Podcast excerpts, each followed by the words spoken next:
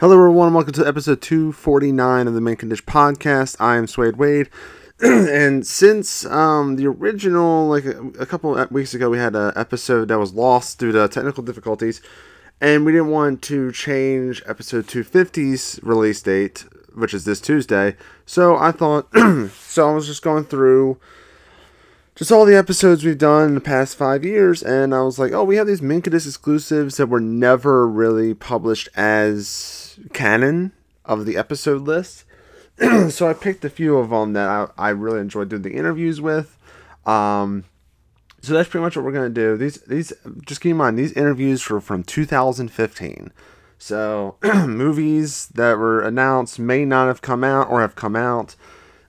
uh, bands may not be together anymore, but they still have music, uh, all kinds of stuff. So we have three guests that we did these exclusive with, all in the same year.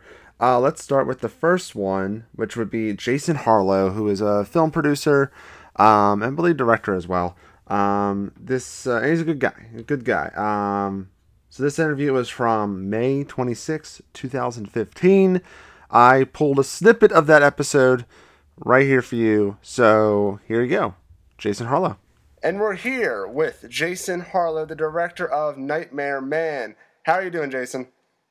I'm good. Uh, thanks a ton for having me. Oh, thank you for being here. Uh, I know we had a little bit of um, a little bit of a problem. We uh, I forgot what time and forgot how to deal with time zones. So where are you talking to us at? Because I know on Facebook it says you're from like Arizona and it says you're from Houston and it says you're from Tennessee, all that. So where are you at this moment? Oh yeah, yeah. That's probably because of the different area codes. I think there's like a few different 901s for whatever reason. But I'm actually uh, from Memphis, Tennessee. That, that's where I am at the moment. Oh, have you been there um, your whole life? Yeah, I mean, I'm I'm just like pretty much from the the rural Memphis area. I, I guess you could say, uh, and then like our family kind of has ties to like Arkansas as well. That's that's interesting because uh, I actually have some Tennessee blood in me. My dad grew up in Bulls Gap, Tennessee, on a little farm. Okay. Awesome. So I've been there, and it's very beautiful up there in Tennessee. A lot more land and hills than Maryland. I'll say that. yeah, I mean, uh, I, I guess it kind of doesn't get that much credit. I like before you you visit Tennessee. I I guess you think of it as just kind of like there's really nothing to do there, but there are quite a few like beautiful areas around. I'd I'd say. Is it, that's the country music capital. I mean, absolutely. That's something. Absolutely. All right, so you're a Tennessee man. Um, tell us about you. I think everyone wants to know about Jason Harlow. Who is Jason Harlow and what is he about? Um, well, I'm only 20 years old.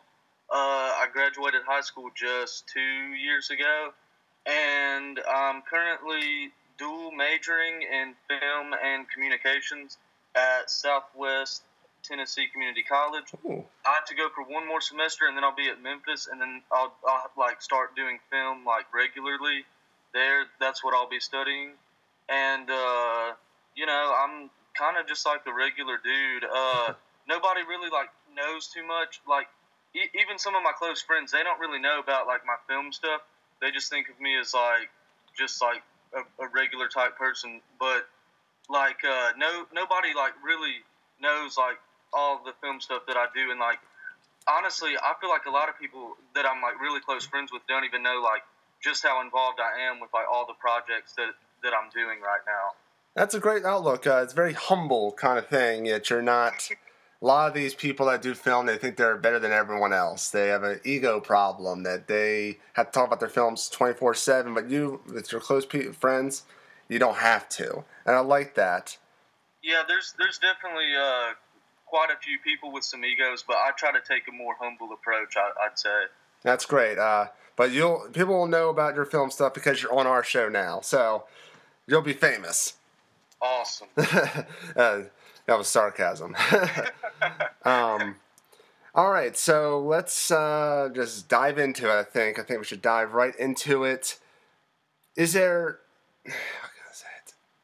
How big of a fan? Obviously, you're a huge fan of film. What kind of films do you like to watch? Are you one of those people that like to watch those Criterion films or sleazy horror films? What what kind of film person are you?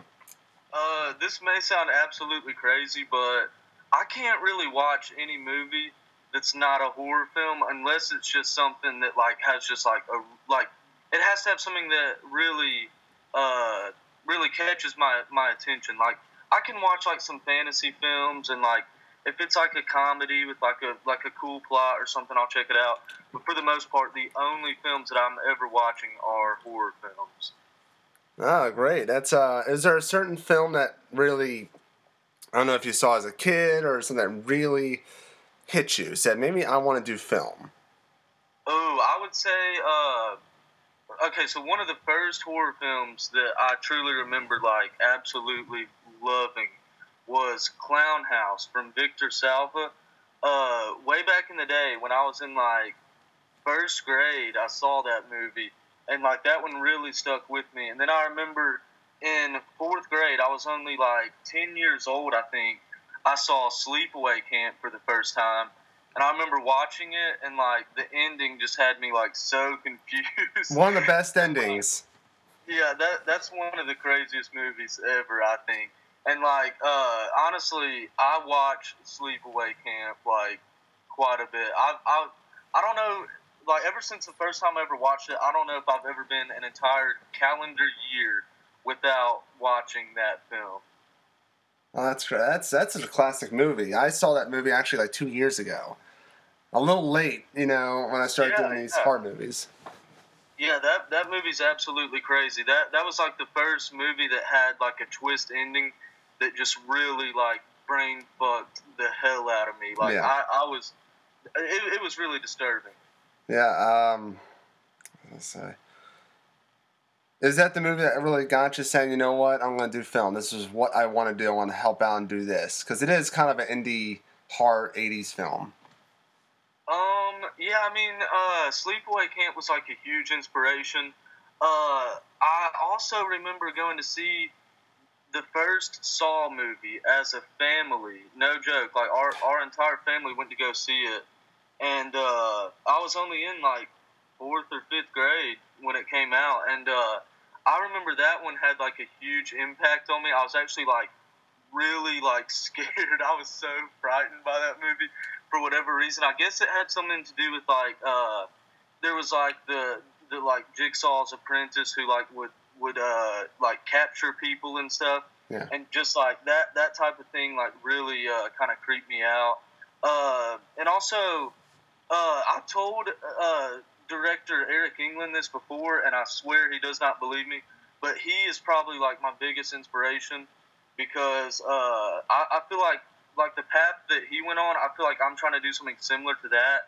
He uh, went to film school and just started like he started out at a really young age, just like making movies and stuff. And he's a big time horror movie fan.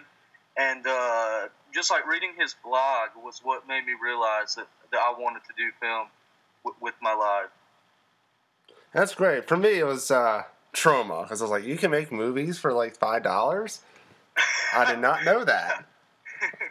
Yeah, uh, the Troma movies definitely are pretty crazy. Uh, yeah, I, I haven't seen a whole lot of, of uh, the Lloyd Kaufman stuff, but I do know that uh, those movies are pretty crazy. They're, they're really campy, and uh, they definitely give off a, a, a pretty good vibe. Yeah, if anyone's ever watched Troma films, Lloyd Kaufman films are the best. Some of the other ones are good. The rest are pretty awful. A- absolutely. And yeah. some of them are so awful they're not even funny. They're not like uh, Chopping they Mall. have quite the reputation for putting out some bad movies. Um, but uh, so you're only 20, so you've you've been involved with a lot of projects like donating or helping. I know you donated for a project I was doing. That's how we met. Um, exactly. Yeah.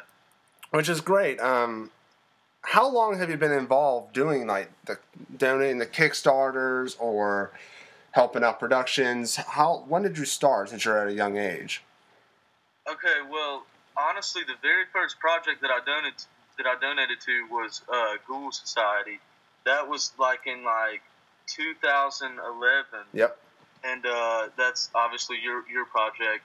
And then after that, uh, like I, I didn't really know about like the Indiegogo and uh, Kickstarter stuff. I just found out about uh, you and uh, Scotty from Massify actually, and uh, y'all were like doing a project that seemed really cool. So I was like, okay, well, I'm gonna I'm gonna donate to this. And then uh, I found like all these other cool projects from Indiegogo and like Kickstarter and stuff like that. And uh, like I I didn't really. I, I remember donating to uh, an MJ Dixon project, uh, Slasher, not Slasher House, the one that came after that, uh, Legacy of Thorn. But then uh, I would just like find like all these crazy projects through there and stuff. And I remember talking with uh, Lawrie Brewster, the director of Lord of Tears, and uh, there wasn't like any like like I wasn't able to really donate, and there wasn't like any particular perks that I was just like going crazy over. I remember asking him like how I could uh, become involved, and he told me like just promote the shit out of the Kickstarter campaign, and we'll throw you like a credit or something. I, and I ended up getting like a T-shirt too or something. And then uh, basically, I really started to get into film when uh, Joseph Henson and Nathan Johnson, who live in Chattanooga, which isn't too far from me, uh, project, and like they they were pretty open about not necessarily knowing what they were doing, and so I, like they kind of just brought me on board. Like they asked me if I wanted to be involved, and like they they allowed me to be as involved as possible, like with auditions and like with uh, promoting it and just like stuff like that. And uh, so right when I got done with high school, uh, I started like helping out with that project, and then we did the auditions in like September. And uh, I remember going to Chattanooga and like helping out on set. Like uh, I didn't get to help out every weekend like I wanted to, but I did help out like for a few different weekends, especially like towards the beginning and towards the end. And uh, yeah, like those guys just presented me like a really cool uh, opportunity to help them out with their film, and I was uh, I was definitely down with it. So was that the only set you've been on, or have you been on any other sets? Um, yeah, I mean, uh, I I'm actually made a short film when I was like kind of younger. I was like a sophomore in high school, so that was like my first thing, like actually getting involved with film. But then uh, here recently, I've been trying to get more involved with like the local stuff, and uh, even if it's just like a little short film or something, I'll, I'll go and help out. And then actually, like not too long ago, probably just like a couple weeks ago, I was actually in a movie. Uh, it was like a zombie film. It was done uh, here in Memphis. Uh, it's called At Stake Vampire Solutions, hmm. and basically that film's just like a like zombie type vampire film. And I'm in it, and I play one of the zombie type vampire things, and like I got to like uh, like have like a choreographed kind of like fight scene that uh, I think is going to look really cool on film. That's great. Uh, so you basically are um, a producer. You uh, are an actor now. You're a writer and soon to be director. So that's pretty impressive. Absolutely, yeah. I've, I've been writing screenplays for like I started writing screenplays when I was probably in like sixth or seventh grade, and like uh, that's what I that's what I devote most of my time to. Like I, I feel like more than anything, I'm I'm a writer. Yeah, I feel the same way. Once you've directed, you're like, I like writing more. yeah, um, I mean that, that's definitely understandable. Have you, uh, since you've been on some sets, is there any horror stories? There's a there's I've been on many sets where there's been disasters. Has there any been anything that really said, I know what not to do? Uh, nothing too disastrous, but I mean, every now and then you'll just come across a problem, like whether it's like something that only affects you or affects like everybody on the set. But uh, I can't think of anything too disastrous. But every now and then, you know, you have to piss in a bottle or something. You can't find a bathroom to use. Uh, you know, just something like that. There, there's a bunch of crazy shit that can happen sometimes. Yeah. Well, I have a lot of stories for you. For all the sets I've been on, there's been a lot of disasters. But there is one thing that will not have disasters, and that is Nightmare Man. I'm certainly hoping so. There will not, but there is one moniker I always tell any director what can go what can go wrong will go wrong. And if you have that mentality, if nothing goes wrong, you're not let down. But you Yeah, always should be prepared because I've been with some people that were like, "Oh, it's gonna be perfect," and then everything kind of crumbles, and then they're like, "Oh, what am I gonna do?" It's good to have an idea of like, but if you have it, if you have your set perfectly fine, you have great actors, all that, you shouldn't have a problem. So let's dive right into the Nightmare Man, uh, film that I tried out for, uh, but I didn't get the part. Ugh. Ugh. I'm just kidding. Actually had a, a great audition, no joke. Uh, we ended up choosing a local person, but yours honestly was one of the best, and I'm not just saying that because I'm talking to you right now. Yeah, uh, yeah. Um, I understood. I, I just did just uh, you know, just to do it. As chances are, I was probably not gonna be able to do it because I mean that's pretty far away. That's like a 13 hour drive. Yeah, yeah, definitely. So um, tell us about Nightmare Man. What is it about? I know what it's about, but the people might not know what it's about. Uh, basically, there's this. Uh, he's he's like a young guy.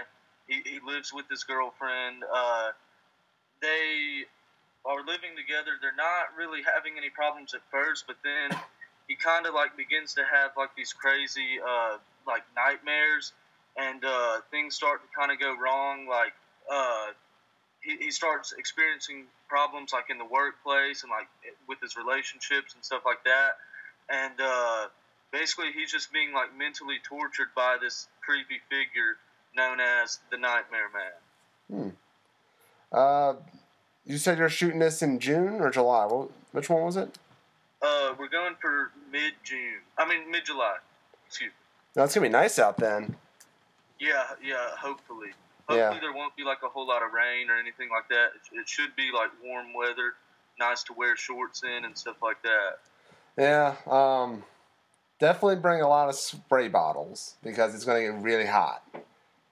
Oh yeah. Because you'll yeah. end up filming on like the hottest days of the summer. That's just luck. Um. How long you guys shooting for? Uh, so far, I think we're penciled in from from like July 12th through the 25th or 26th. But we're gonna end up having like a couple days where uh, we we get like some extra footage, and uh, we actually plan on doing like a scene or two before that date. Like hopefully sometime in June, we'll go out and get some of the other footage. Uh, there's like a there's like some dream sequences that are just basically like some weird, like creepy, experimental type shit. And uh, hopefully we can get that done in like June. And then when the actual like principal uh, photography starts, that'll be like uh, mid July. I guess like uh, July 12th is, the- is the date that we're going for. Creepy experimental type shit. That should be the quote of the movie right there. That's the tagline. Nightmare Man. Ex- creepy experimental type shit. Yeah, ho- hopefully it, it comes across as having something more than that, but it will contain uh, quite a bit of just like some like fucked up scenery and stuff like that. That's awesome. I, I love fucked up scenery. I lo- This, I'm just, I, Nightmare on Elm Street is probably one of my favorite movies. I just love the scenery of it. Is that an inspiration yeah. to the movie? Yeah, uh, I would say probably like I, I kind of think of it as like Insidious meets uh, like the 1984 Nightmare on Elm Street. Oh, I, I, not not the new one. Not the new one. the new one is uh, probably not one of my favorite movies for sure. Uh, it's like Rob Zombie directed it, but we're not going to get into Rob Zombie. um, so is it just you that's involved with this project? Do you have any producers, any actors that are like just really influential in this film? Like, are they in it, etc.?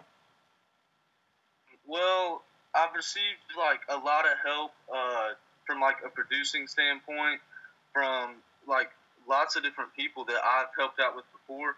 Because like with with a lot of the films that I've helped out with, I've helped out with like budgeting or scheduling or something like that. But I've I've received so much like so much assistance from people that I've already helped out with and, and worked with in some capacity. So that's like like a huge honor. And there's some people that just like really dig the project and are just wanting to help out in, in whatever way possible. And uh, one of my actors, Aaron Morrow, uh, he lives not too far from me, and we like kind of became uh, pretty good friends like about a year ago, I'd say. And uh, he's going to be playing the part of Adam, and he, he's like a pretty prominent character in the film. and he's just an awesome dude. He's helped out in so many ways already. He's like one of the most dedicated actors that I, I can think of off the top of my head, like that I that I know from a personal personal standpoint. It's great to work with friends. Those are the best kind of projects to be Warner friends and professional people. Definitely. Yeah, exactly. It's it's, it's always good to have a nice uh, nice mix of both. I'd say. So okay, moving on from Nightmare Man, I see you post this a lot, and I just love the title pitching a tent. Yeah, uh, pitching the tent is, is a project that I'm going to be co-writing with uh, the director uh, Chris. He's a really awesome dude. Uh, I actually found out about this project through MJ Dixon, who I wrote Cleaver for not too long ago, and uh, MJ just like had posted something about uh, Chris's project pitching the tent, and I started talking to him on Facebook about it and stuff. And then like just randomly, I found out that he was from Chattanooga as well. And so then like uh, like I guess just a couple weeks like after I'd been talking to him, uh, Joseph and uh, Nathan and me all were like, "Holy shit, this dude's from Chattanooga as, as well. Like we should be on board for this and just try to help out in whatever ways possible." And now Joseph is like officially going to be the cinematographer and the editor, and I think he may kind of be like an assistant director or something. And uh, I'm going to be producing and writing. I'm, I'm going to help out like in every single way possible. I'm, I'm going to be really involved with this project because like for one, when, when you're writing the script, you don't really have much of a choice but to be extremely involved. Uh, like with, from a story standpoint, but then like as a producer, I want to help out with just like everything, like the scheduling and the budgeting and like uh, getting production production insurance and just like all that type of stuff. That's great. Uh, definitely, when you write a story or anything, the characters are kind of like your children. You kind of want the best for them. Yeah, yeah. You, you end up like like knowing the characters as if they're like real people almost. I am seeing a trend how the people you help, these indie pro- projects you help, they help you back. Uh, what are the what indie projects have you helped on?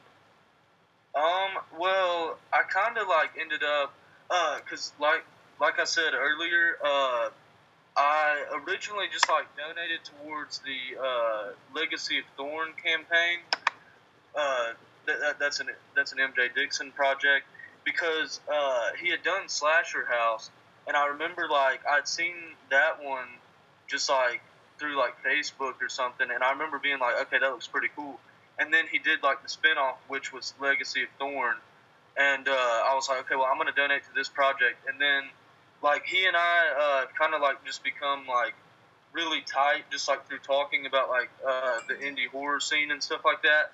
He's honestly one of one of my favorite people, and uh, he, I, I like came to him. I didn't have much going on like film wise at the time, and I was like, hey, uh, like, would you be interested in like writing a screenplay together or something?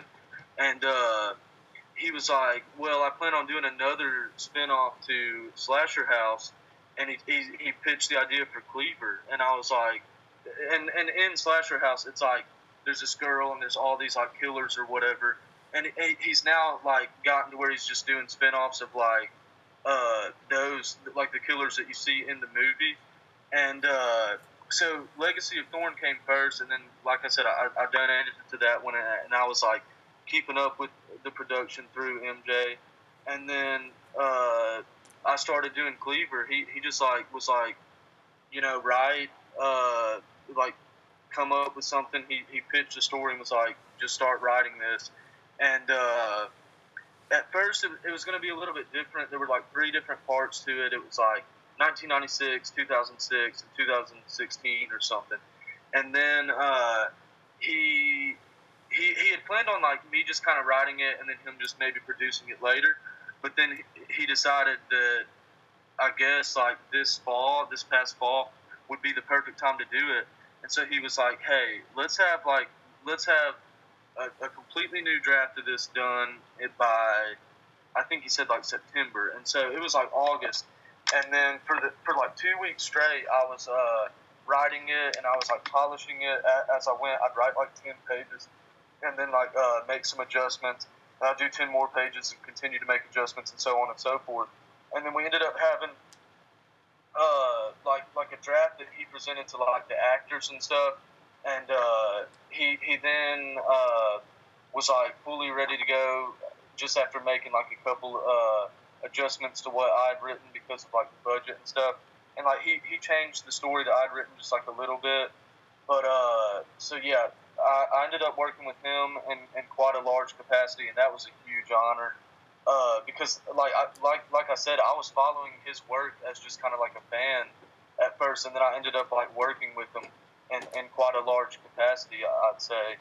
And uh, I definitely look forward to hopefully uh, working with them again, whether I'm writing or, or whatever it is. This next interview is uh, with uh, a good friend of mine. Um, you know, I've known him since we were probably nine years old. We've been best friends since and he had a band called Autumn Flames. They are no longer together, but you know there is a long lost EP that uh, he has that you know ever since the band broke, mostly life happened to him. We'll probably get him on the podcast again. It's, it's surprising that we have not had him on the podcast on an official episode until now. this interview was done on uh, October 29th, 2015. This is the release of his EP, um, Poison Your Embrace. Um, so let's just go Scotty Bones. I'm here with Scotty Bones of Autumn Flames. What's How- going on, y'all? Everything good today? I mean, awesome. how's everything? Awesome, man. I'm glad you dig that tune. Oh, I love a, it. That's a yeah. People love that one. And I, can guarantee love everyone, that riff, man. Everyone else listening loves it. They're like, "Shut up, guys. Let's just keep the song going." Keep the song hear, going. I want to hear you guys. Yeah. yeah. Um. So I mean, this band's been around for like a year now. Uh, who is Autumn Flames? What is the band about? Tell us about the band. Autumn Flames is a three piece from uh, Western Maryland and the cow towns of Maryland, and uh, just bringing you full throttle, hard kicking, driving rock and roll. There's the world needs more of that. I think. The world needs more of that. Yeah, yeah. we need some. Everybody likes to groove, man. You know, and and uh, that's what I hope I can bring people. You know. Uh, what can we expect from Autumn Flames, and what is it about? Autumn Flames. What I mean, what do, what do you guys talk about? What do you guys think about? What's what are you? About? We just like well, first and foremost, we, we want to bring the audience some some grooving stuff. You can kick your foot to it. You can relate to the lyrics. We're very, you know, everything I write from the heart, man. You know, um, just uh, relatable stuff. You know, that you can just groove to it.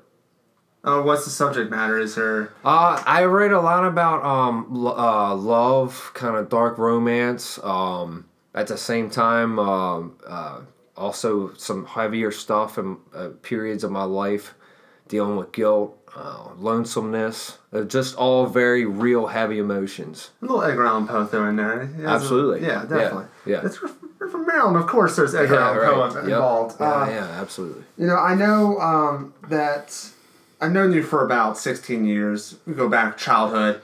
Uh, yeah. But I know that you were a killer guitar player, and when I when you told me that you were singing in this too, it's like you're singing on this. I'm like, wow. I mean, I can't even sing and play. I I couldn't sing for the longest time. I, I mean, had a horrible time with it. How's it, it been? Just, it came. It was one of those things where um, I just uh, I felt like only I I wrote the songs. I felt like only I could really bring out the true meanings of the songs with with my own singing you know um, and people seem to like it you know I, I really enjoy it i really really do it sounds really good when i heard you i'm like that's not him it's not Mayor. yeah, Scott, right no. right yeah yep. um I mean, you uh, already you're a songwriter, singer, and guitar player, so you wear a lot of hats in the band. Yeah.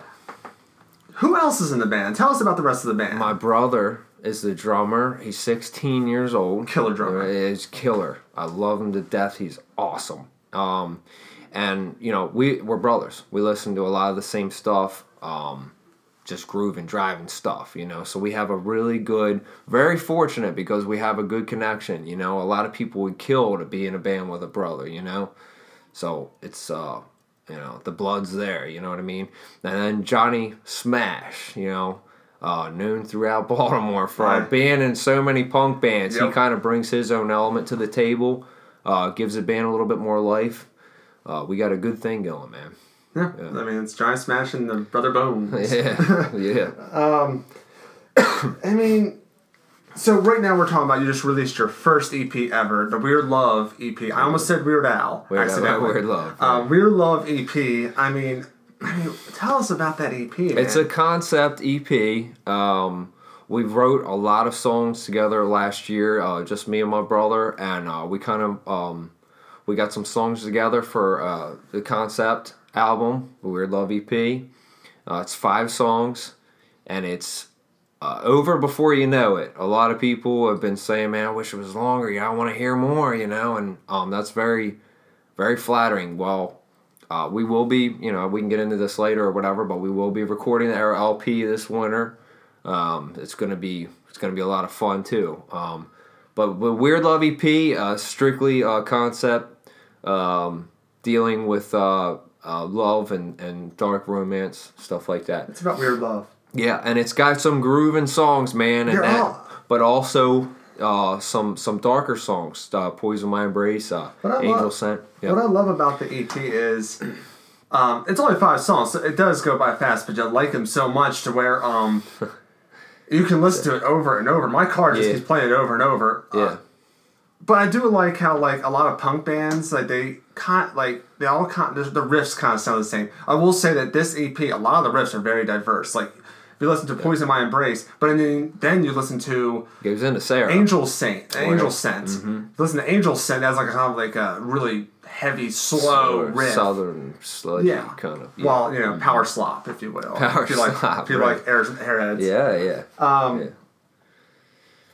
I mean, you just said that a lot of people wish it was um, longer all yeah. How's the reaction been since you released it? You Yeah, released it like a couple weeks ago. Yeah, yep. Um, it's it's been great, man. You know, uh, a lot of people uh, say kind of motorheady or even um, uh, kind of they can tell my James Hetfield influence. Some of the stuff is uh, you know, you know, little social Uh, D.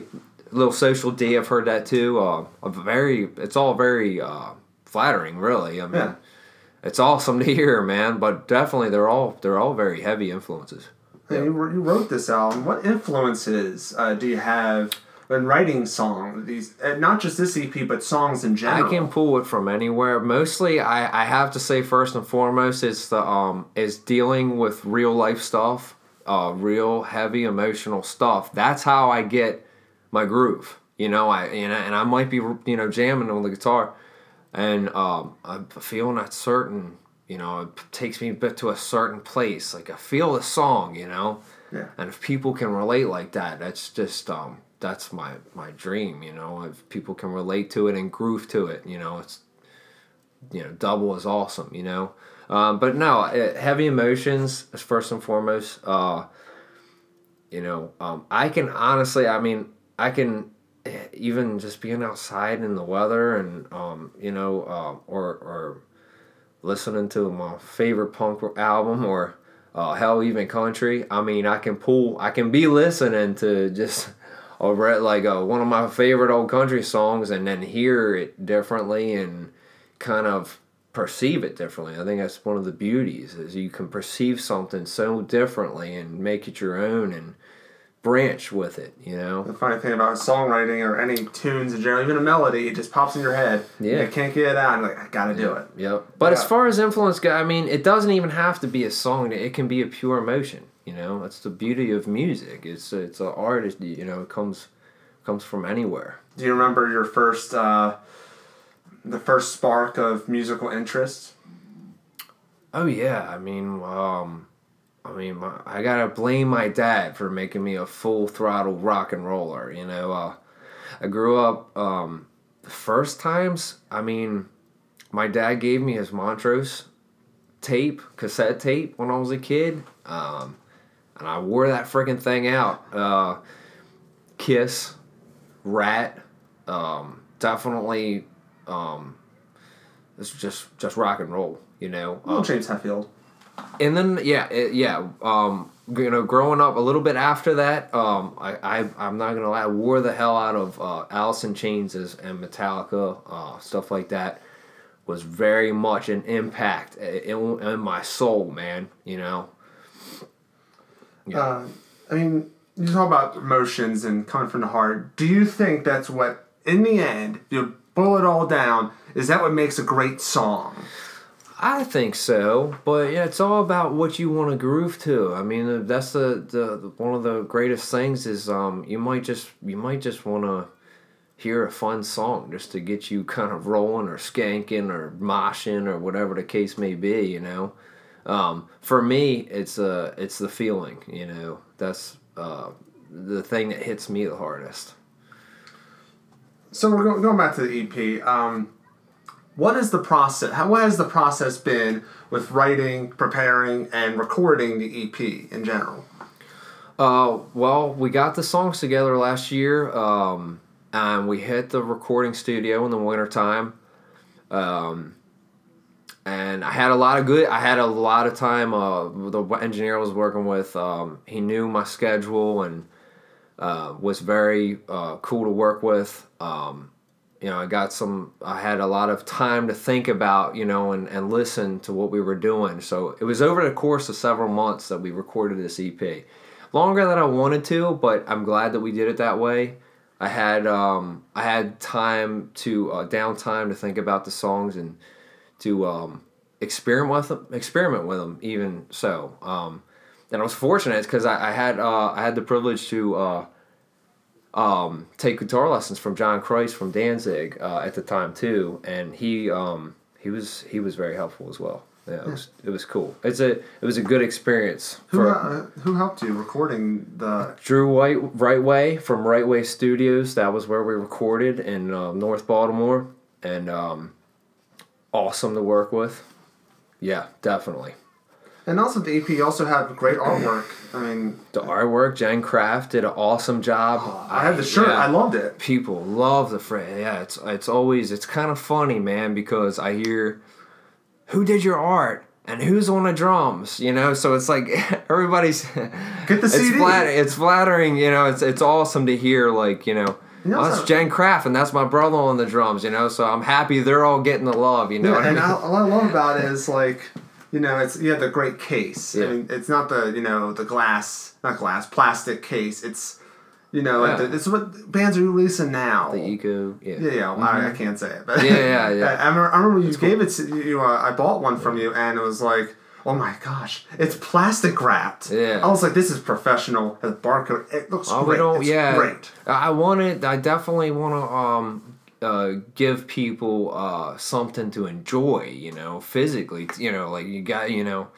for collectors and for for people that just old schoolers like myself. I gotta have the CD. I got and I and I love to have it and look at it and so I wanted it to be as appealing as the music hopefully is. You know. Yeah, it's great. I'm glad you dig. Yeah. Oh man, I mean, for, aside from an EP, if yeah. you haven't, if you're not interested, buy it. It's awesome. It's a great EP you're all you guys are also kind of kicking to the next gear. You guys actually have a music video that's done by a good friend of ours. Poison My Embrace, yeah, yeah, and and Clint, a mutual friend of ours, uh, talented guy, very talented dude, yeah. Um, Funny dude too. Yeah, it's uh, uh, we both have a lot of faith in it. It's uh, turned out really good. It's for Poison My Embrace, and um, it should be out uh, roughly around uh, as of right now, November fourth, uh, on a Wednesday. Um, it's it's very uh, it's very gothic, but it's uh, if you've heard the song, you know that it's got that eerie sound to well, it. Is it is it like a music one of those music videos where it's just got you guys playing, or is there kind of like a story yeah, yeah, involved? no, there's a story involved. Yeah, yeah, and uh, I don't want to spoil it too much. Oh, you'll no, see. The, you'll see the story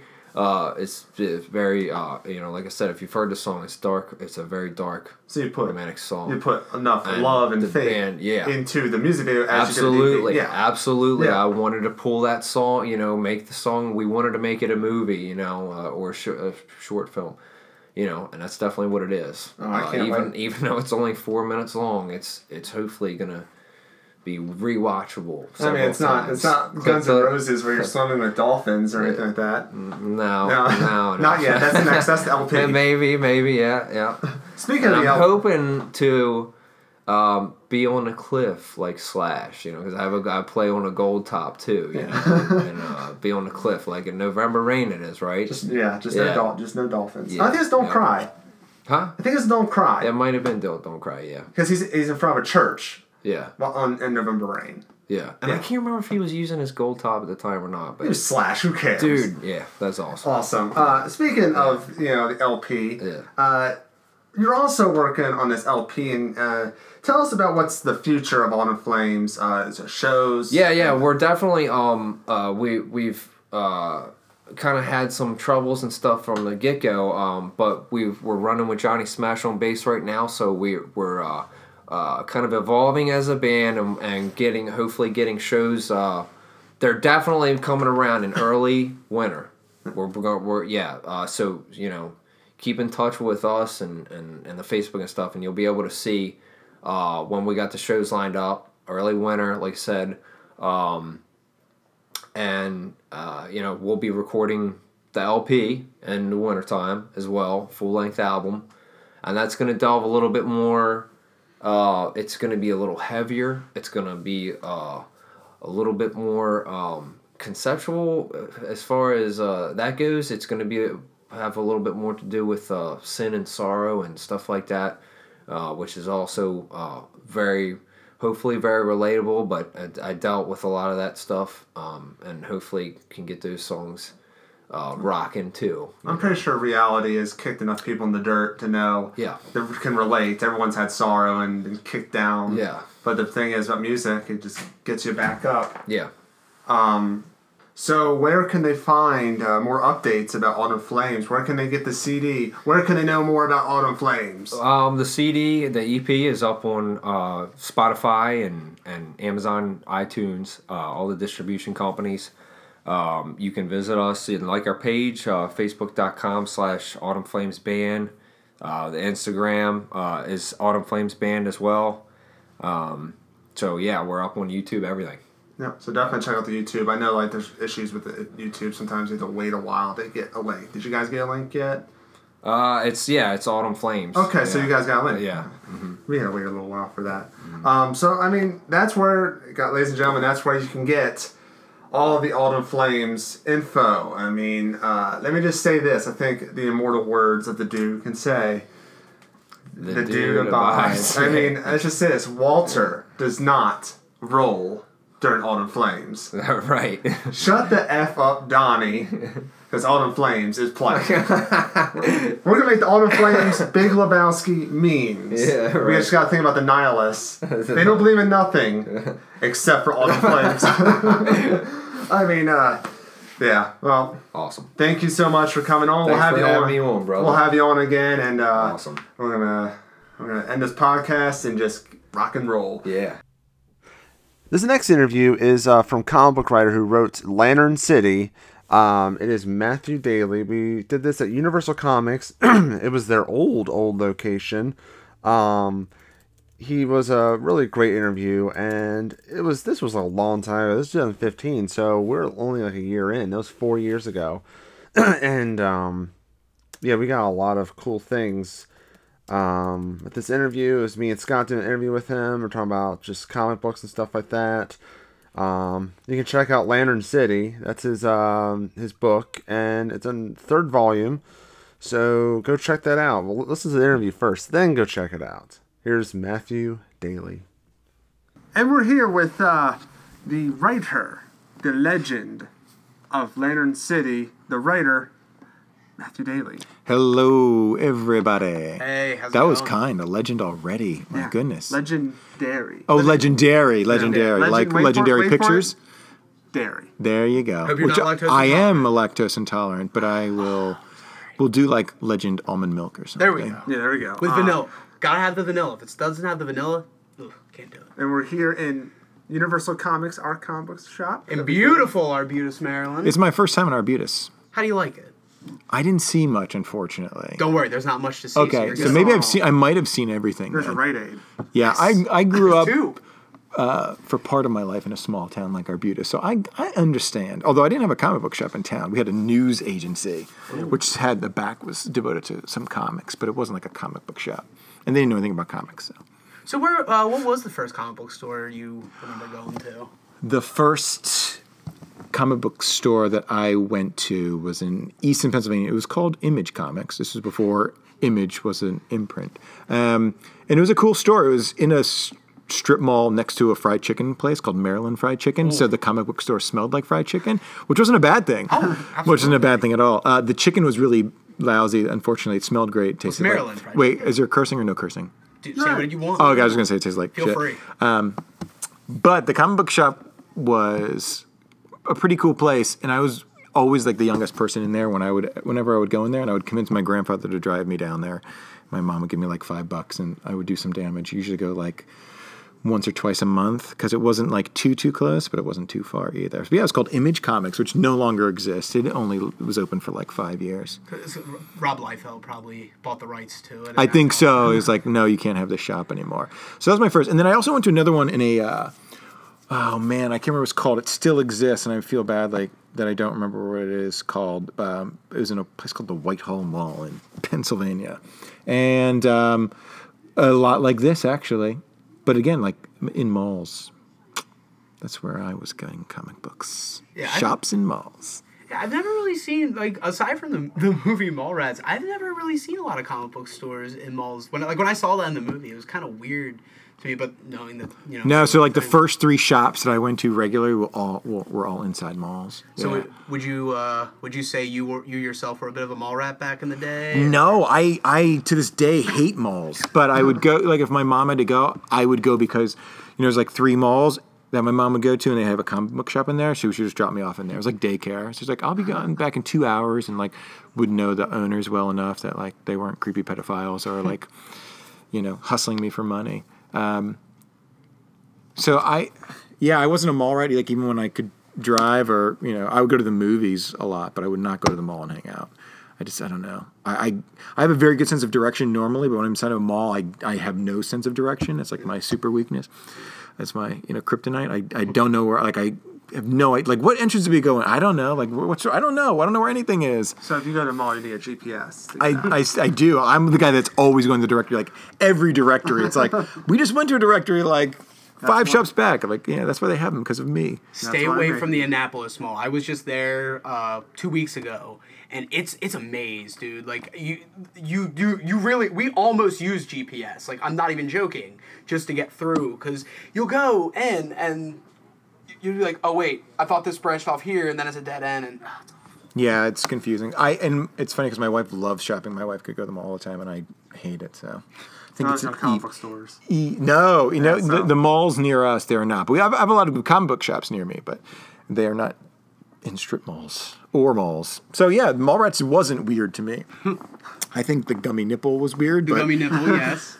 Although I mean, I'm surprised that didn't take off. I mean, there's like Willy Wonka candy should have made like, gummy nipples. That would have been a big seller, like for the movies and stuff. Question is, do you make it taste like a nipple, or are we doing nipple shape? but No, like raspberry. I think. Raspberry. Yeah, I think raspberry. I think raspberry. Raspberry. There's not a lot of raspberry candy that I can think of. That is true. You know, or, or you know Uh, what, underrated. blueberry, just so we can get some blue food, because there's no Yeah. blue food. Even Yeah. blueberries are purple. Yeah, yeah. Well, there's blue raspberry. So we just combine them all. Yeah, Yeah, there we go. Oh, we'll put them together.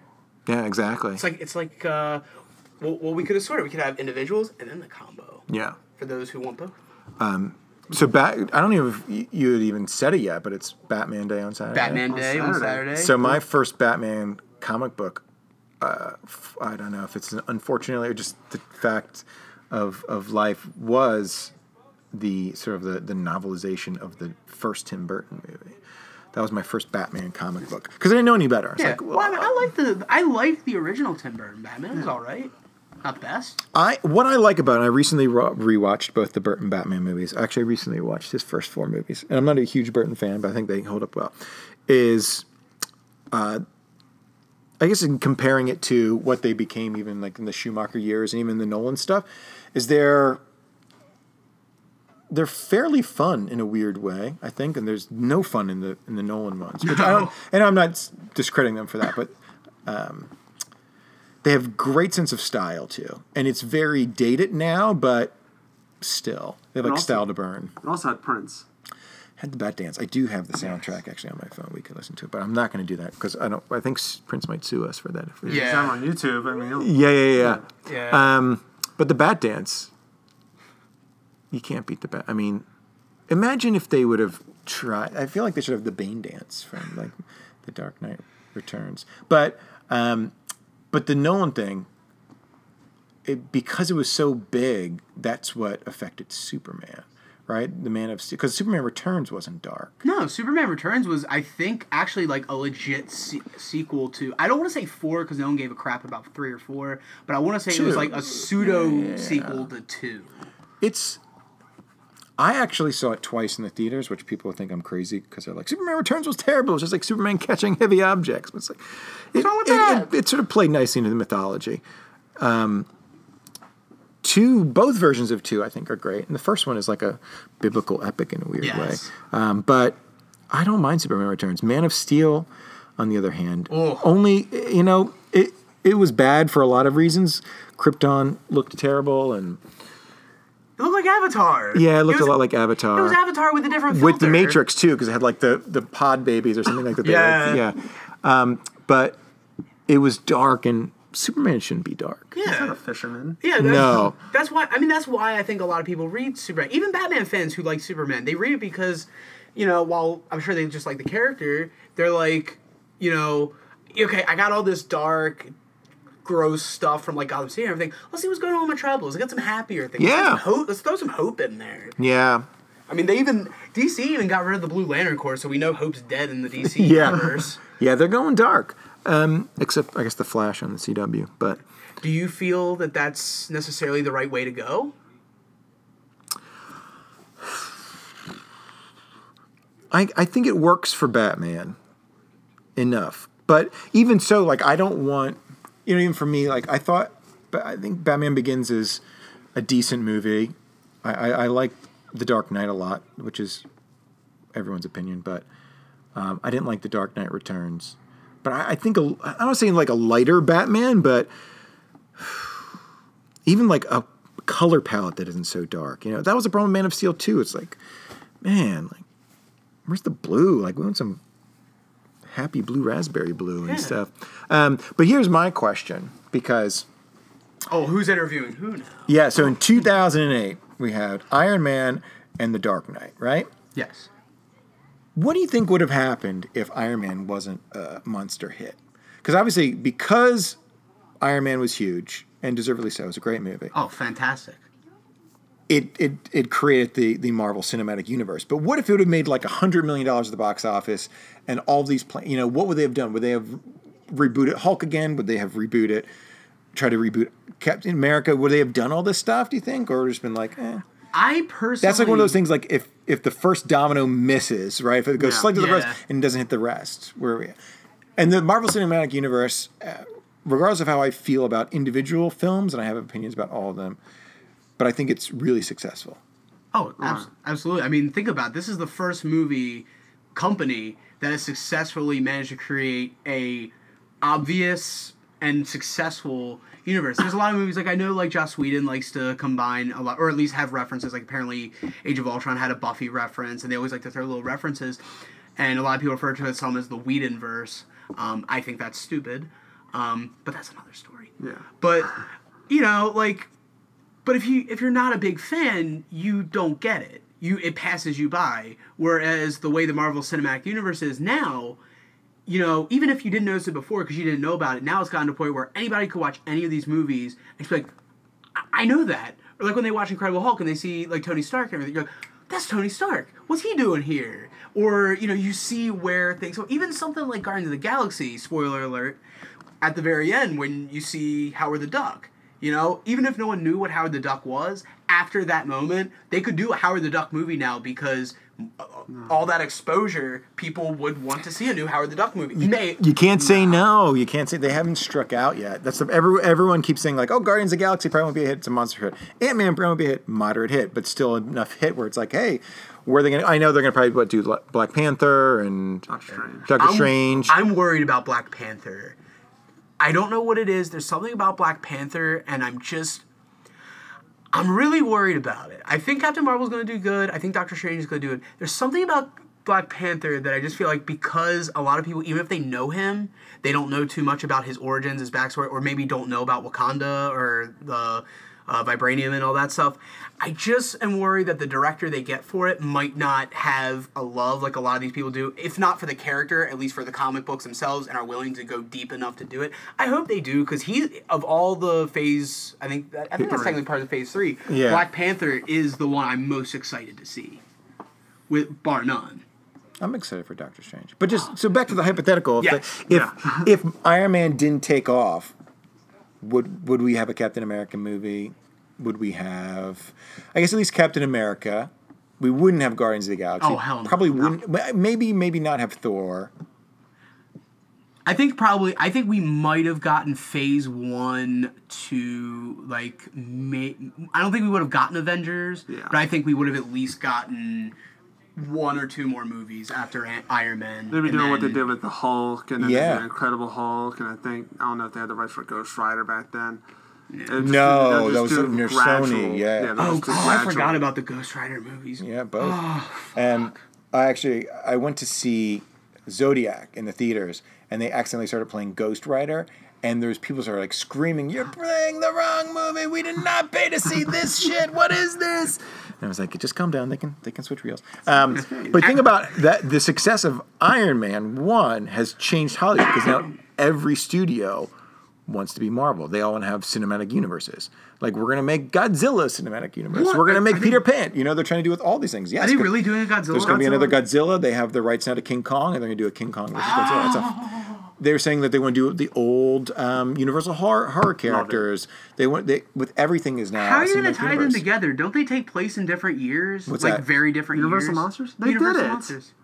Wolfman meets Frankenstein. Oh, oh, you think? Oh, yeah, but Wait, but no, but nowadays, because everyone wants logic in their movies, I'm saying don't Right. they don't they respect? I mean, unless you're doing them all in a modern day setting, which honestly, I don't know if we really need those characters in modern day settings. they would. You know, it would be better if it if it was set back in olden days. I think, but it's an interesting hypothetical. Yeah. But then uh, the, the Marvel versus DC thing, where I where Marvel will win, is just that it has a sense of fun. What's the most serious Marvel Phase One or Phase Two movie? Captain America, Winter Soldier. Winter Soldier, yeah. But then it's just like, hey, we're, we're sort of doing a conspiracy theory movie. You know, we're ripping off the 70s conspiracy theory thrillers. And even that being the, the most serious, the darkest, it's still a fun movie. Yeah, and it has its light moments, like how he hides the the drive in the vending machine. yeah. yeah. You wouldn't do that in you couldn't do that in a, a DC comic book movie nowadays. I don't, I guess it's a sense of self seriousness, maybe. But I'm interested in what they do with Dawn of Justice. That'll be the, but here's the thing if that doesn't explode and make a billion dollars, are they going to continue with Is there going to be a Cyborg movie? Is there going to be a Flash movie? Is there going to be an Aquaman movie? So you're saying that's their Iron Man? Yes. Yeah. I think so.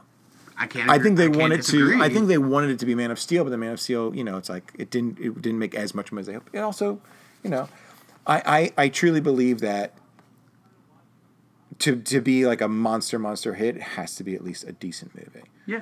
right? It's like the, all the Marvel movies, even the ones I haven't liked, I can I, I understand their appeal. It's like okay, this makes sense. This is like filling this gap or whatever. And if anyone's interested, I just didn't like the Thor movies. That was I just wasn't a big fan. Asgard was awesome. Yeah. Earth wasn't. Yeah, I think. I think. but with they didn't have the balls to keep it all in Asgard. I guess. Yeah. Yeah.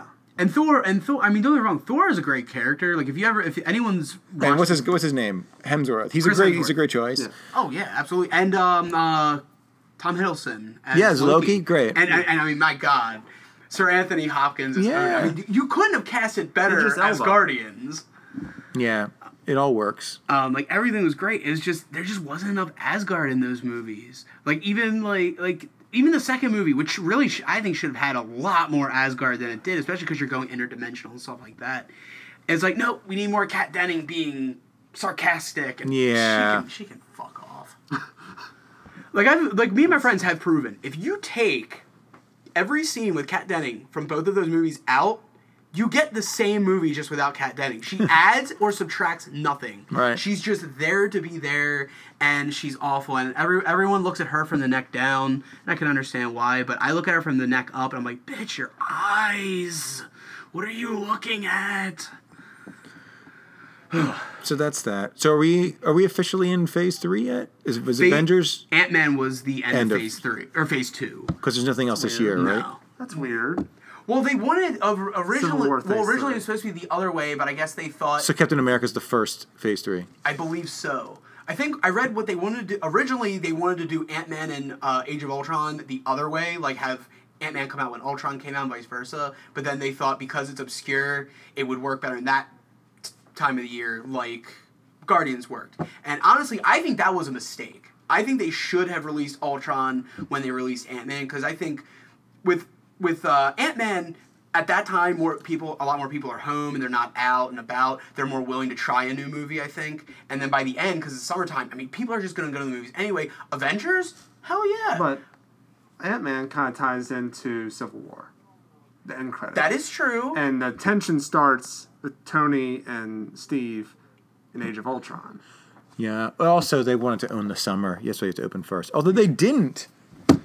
Avengers lost to Jurassic World. Who would have thought? No one predicted that. I did. Nobody predicted. You did really? I'm not a Whedon fan. I have no faith in him. Oh. I didn't. I really wasn't blown away by Avengers like everyone else was. I think um, it was the second weakest of Phase One. I think Hulk. I think Hulk was the weakest. The only reason I'm not going to say Thor because Thor was above Avengers because of the hype.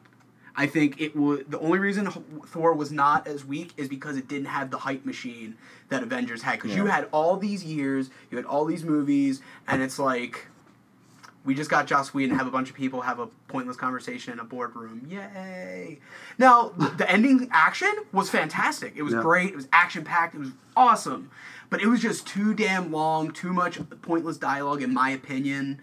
Um, again, I'm not a Whedon fan, so maybe it's one of those things where it's like, if you're a Whedon fan, this is awesome, and that's why I don't say like he sucks. I just say I'm not a fan. Well, a lot of people who But- didn't even know who Joss Whedon was still like the Avengers. I think it's just the balancing act was impressive. Yeah. Which it'll be interesting to see what they do with with the Justice League if they can pull that off too, because it's it's a tough balance. No, I, I agree, and um,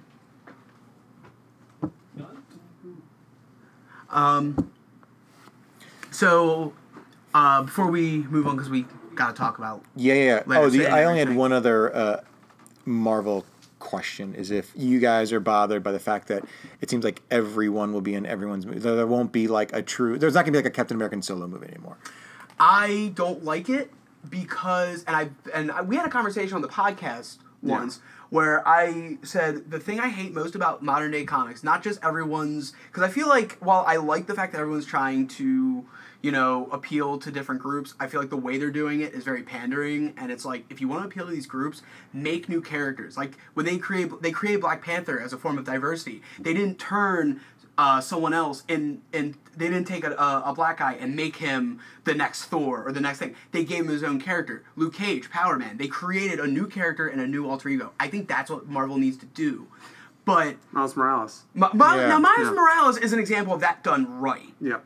Definitely. But they don't. They don't have the yeah. the, the nuts to make him the uh, the star of the next movie. I don't though. know. I just think with but People know on Peter top, Parker. They don't know Miles Morales. But The But it's Spider Man. Yeah. But it's Spider Man. So But you're making some on top of that, that though, what I hate more than that is what you're saying because it kind of makes you feel like, well, why do I have to read this person's book? Like, especially with Justice League, it's like, why do I have to read Justice League if literally Batman and Wonder Woman and all these people are going to show up here? Why do I have to read that? Especially now, because Justice League isn't even canonical; it's his own Right. thing. So it's like, okay, I'm reading my Superman book, and Superman's like fighting for justice and peace and all that shit. Why do I care about Justice League when Batman's just gonna show up unannounced? You know, like, like it's like back in the day. It's kind of like, you know, whenever you'd watch an old TV show. And you'd find out uh, guest starring so and so. You'd be like, "Oh shit, so and so is going to be on Yeah, this yeah. episode," and you had time to be pumped and prepared. And even if it didn't matter, it was just like, "Oh my god, that person was on the show." It's that feeling's gone because not only do you not get it announced, so therefore you have no reason to be excited, but then it's like it happens so much that it's like, why do I care? You know, like I think the closest thing anyone ever got, and unless you were like a huge Spawn fan, you didn't care, was when they brought Angela into the Marvel universe. Because now you had a character from a completely different imprint Yeah. that people actually cared about and ne- never really made never made fun of. Because a lot of people could say, well, what about um, what is it, Wildcats or something from uh, Image Yeah. when Marvel bought those characters or DC bought those characters? And I'm like, Because no one gave a shit. No one cares about them or and a Stormwatch. Some people Right. might. Some do, but not really. But a lot of people read Spawn, and a lot of people like Neil Gaiman, who created Angela for the medieval Yeah, yeah. Spawn Uh, series. I think it was issue seven of Spawn is where she started, and then he did the medieval Spawn. And so you've got two different groups of people. You've got the Spawn fans, and well, three: the Spawn fans, the medieval Spawn fans, and then the Neil Gaiman fans. And they're like, "Oh shit." This is new. This is fresh. And they're going to do something completely different with her. I think for me, that was the last time a crossover really meant something. I mean, can you guys remember the last time a crossover really meant something? Even just to you, even if it didn't mean anything to the world. Oh, to the world? Huh. Mm-mm. No. Secret Wars? I mean, the last crossover I can think of, other than Secret, the original Secret Wars, was uh, Crisis on Infinite Earths. Yeah. That was like, because not only did you get every character, but you got every version of that character. Right. You got, you got, so you even got characters that I don't even know if actually exist, like uh, Uncle Sam and the Freedom Fighters and stuff like that. What was it uh, Psycho Pirate was a character? I'm like, who the fuck is Psycho Pirate? I don't know. I, I like. What do you think they could do to modern day comics could do to rectify that kind of stuff, like the overuse of these kinds of tropes? I guess you could call them. Oh, what? Just like um, instead of developing new characters, change. I no, I think you're right. It it gets really. I guess it gets irksome where it's like even they made the announcement. It's like, oh, Hulk's going to be Korean now. It's like it doesn't do. You know, it's it doesn't do anything. Like, why can't there be an original like Asian superhero that's new and why you know? There's so many creative people, even within these huge conglomerates like a DC and Marvel that are, I'm sure, willing and able to like let's let's go for it. Now we have more people paying attention to us. Let's start to create some new characters. Yeah. Let's do it. And I mean, that's what made Marvel so big when Stan Lee started. You know, he created the Fantastic Four, and then uh, him and Jack Kirby and Steve Ditko did Spider Man, and you know, then you got Hulk and Thor and all these other things. And it was like it, they were new, they were Yeah. fresh. You know, DC started doing that a little bit. You know, you got the Teen Titans, and you got all these different things that were going on. The Suicide Squad. Yeah. I mean, think about it. How? When was the last time you heard of a book? Where criminals were pseudo reforming, Yeah. like you didn't hear about that, and it is like well, I don't know if it's they feel like everything's been done, but I I definitely agree with you. We need some new. Well, some it's new interesting because the ind- the independent labels are now a haven for guys who are guys and girls who are writing these superhero comics to go and do what they really want. But imagine if you gave them that creative freedom at a Marvel or DC, instead of like like don't run off to Image or don't run off to Boom and do your comics. Stay here, except you know expand our universe. And I don't know why they don't, because there's so many opportunities with animated movies and shows, TV, film. It's like something's gonna, you know, something can hit if you give it enough time. Now, do you believe in the idea of the story should be writer directed, editor directed, or do you think um, it's a case of you need both sometimes? Oh no, you definitely, definitely need both because, um, you know, you know, writers like you know we have a lot of good sense of storytelling and stuff, but sometimes we can be our own worst enemies and indulgent with things and you know not move things along quickly enough. You know, we were talking about Inglourious Basterds before. Like you've got like a twenty minute scene in the middle of the movie with people just you know playing a game and meeting, and then everyone dies. It's like does it move the story forward? Maybe, maybe not. But it's like, did you need that? you know, you can spend six issues not going anywhere. You know, and editors are, I think, sort of unsung heroes of all of publishing, not just in comic books, but in books too. I mean, you don't know who they are normally, but I mean, these are sharp, sharp people who are helping craft stories, helping to make sure these characters are are you know expanding and developing interestingly and being complex and all that stuff. Um, you know, so like every all star comic book writer that you read or or love, you know, they got a great editor behind them. I- obviously, like an editor could have a lot of pressures too. It's like you know the same thing. Is it's like, well, you know what we need to do? We just need to keep on writing Thor books. and We need to keep on writing Spider Man books. We don't want to like get too crazy with it, but you know, even within that, Superior Spider-Man. yeah, I love Superior Spider-Man. Shut up. yeah. Um, the piggyback on that, it's also you definitely need the editor because in this day and age, people have shut such short attention spans. If they don't like the first issue, they might not even read it ever again. And some people Oh, are I don't think they insane, i.e., Grant Morrison. I love you, but you're weird sometimes. Well, right. I mean, that's here's the thing. Is like you know, um, like I I really appreciate a lot of image books, but those are more writer driven than editor driven, and you can tell sometimes 'cause you're like, what is going on? Like, I'm an intelligent person. I've got college degrees. Like I don't know what this is. Like I mean, I do. If you had a good editor, maybe I would. You know. So there's a, there's a happy medium, I hope. But yeah, Grant Morrison's an interesting character. Now, um, getting into what uh, you've been working on What on. I do, You've been working on a series called Lantern City. I do. Now, for those who are listening, this is their first time hearing about it. They've never heard it before. How would you describe Lantern City to them? Lantern City is a, uh, a science fiction, more specifically a steampunk uh, epic comic book series. It's uh, scheduled right now as a 12 parter, but it could be an ongoing series. And it is a uh, it's a family saga. It's a crime drama. It is a uh, an action packed, character driven story that takes place in an alternate world from ours. That is sort of a totalitarian, walled in world uh, in which one guy has to go undercover as uh, a guard in the city, which are called Lantern City Guards, in order to what he thinks is to protect and save his family. But he finds out as he go, moves along that uh, that's not really happening, and other things are, are sort of there's other you know these machinations uh, at work, and he's even though he's thinking he's doing great things, he's only one cog in the wheel, um, and essentially. It's a one, about one man who has to become the thing he hates in order to protect the people he loves. And what I like about it is I binge read the whole like five issues there. Thank you.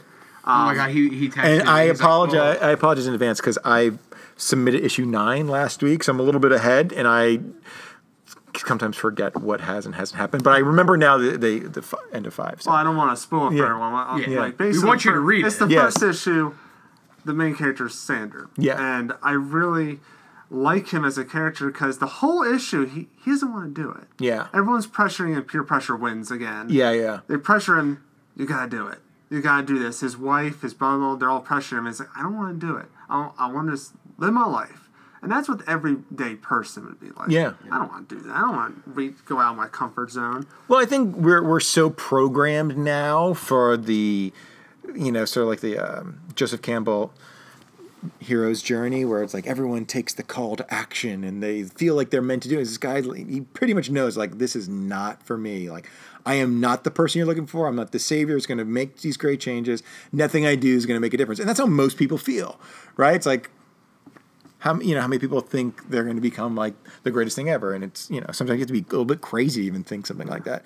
Um, and I'm excited to see how you think it all ends. I mean, how you feel about it at the end because the issues, every issue, it just like you think, oh, he's he's got it covered, and then you add, you just throw, you just make his life miserable. I I am I try not to be a terribly terribly mean person to the these these characters that I create, but you got to put them through through a shitstorm and a half because it's not interesting if it's not, and you have to see how they react. Now he's a he is for a, a good portion of of what you've been able to read so far through issue five a reactionary character.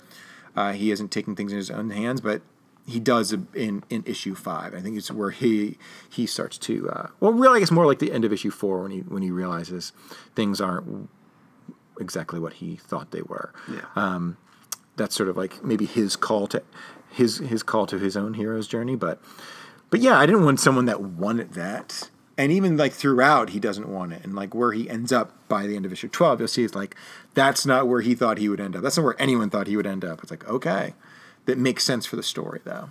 Now, what um, what got you interested in wanting to write this kind of a, this this kind of book? Not just the th- not just the style with steampunk, but like the themes that you're exploring and the kind of characters that you are writing. yeah, I try. I mean, I try my best to, um, you know, even though it's science fiction, steampunk, I, I try my best not to make it so like you know entrenched in in what steampunk is or what people think it is that someone who doesn't like steampunk wouldn't read. And that's true for anything. You know, it's like if I if I was going to be writing a space opera, you know, I wouldn't want it to be so like jargon heavy or, or entrenched in those tropes where like someone who wouldn't be interested in like a space set story wouldn't read it um, and i think that starts with the characters i try to make them as realistic as possible like you can you can see that you know this character makes sense and the things that he or she does make sense because it's how they've been established. I think that's what helps bring people into it. Like you know you know hopefully interest you enough in issue one to keep going on. It's like well, what is going to happen with these people? Because this is kind of a little bit unexpected maybe.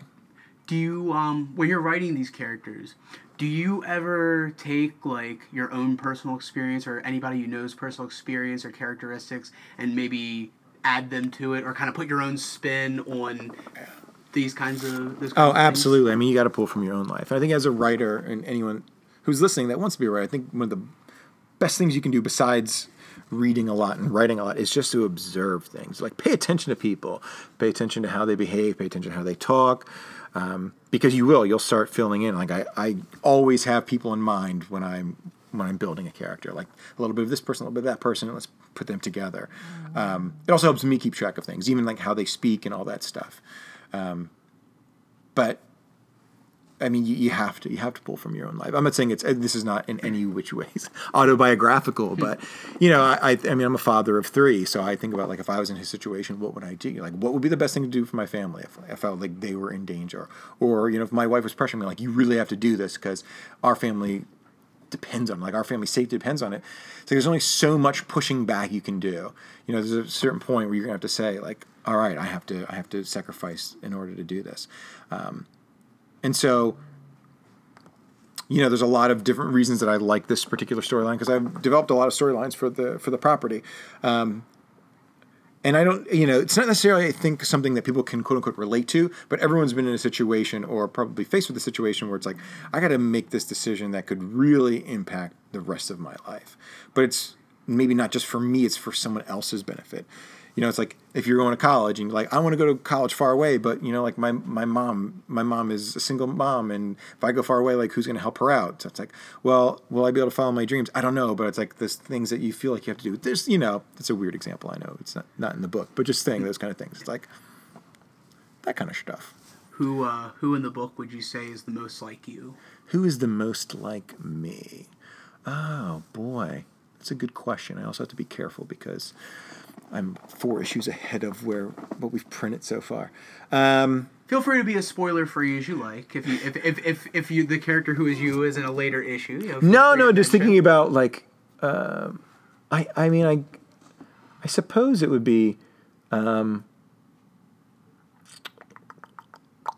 it's a little bit of a couple characters, but I mean I guess uh, Sander a lot only because he's my he's my creation and I uh, I definitely put my some of me in him, but um, I I also like the um, sort of the uh, the of Lizelle, who's uh, Sander's niece. I like her a lot, and and the willingness to just like let's do this kind of like uh, I'm gonna take you know like I don't need anyone else's help. I'm gonna do this myself. And uh, the early idealism of of uh, Kendall, who's Sander's brother-in-law, definitely him too. I'm a very optimistic person, even in, in the face of great adversity. I always try to remain optimistic. Are So you- so are you kind of lets pseudo? you play off different. Am I pseudo at all?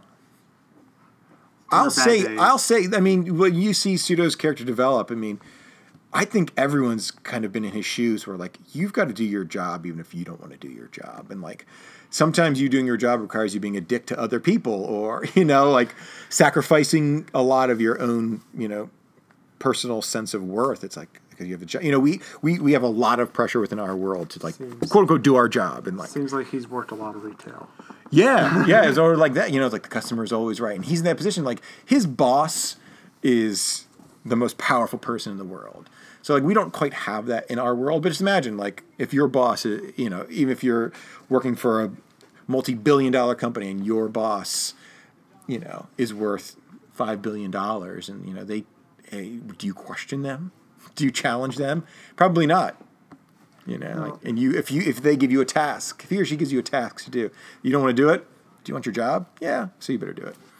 Um, so you're a comic book writer. Um, what got you started writing? Did you just wake up one day saying, you know what, I'm going to write a comic book, or was it a certain like you read an issue of um, Howard the Duck that you're like, oh, you know what, I want to do this. I I um I started reading at a young age. Like I've always loved reading. Um, and then comic books. Uh, what I love about comic books is because I also love movies, and it was kind of like reading movies to me. Um, and so I always did want to to eventually get into comic book writing.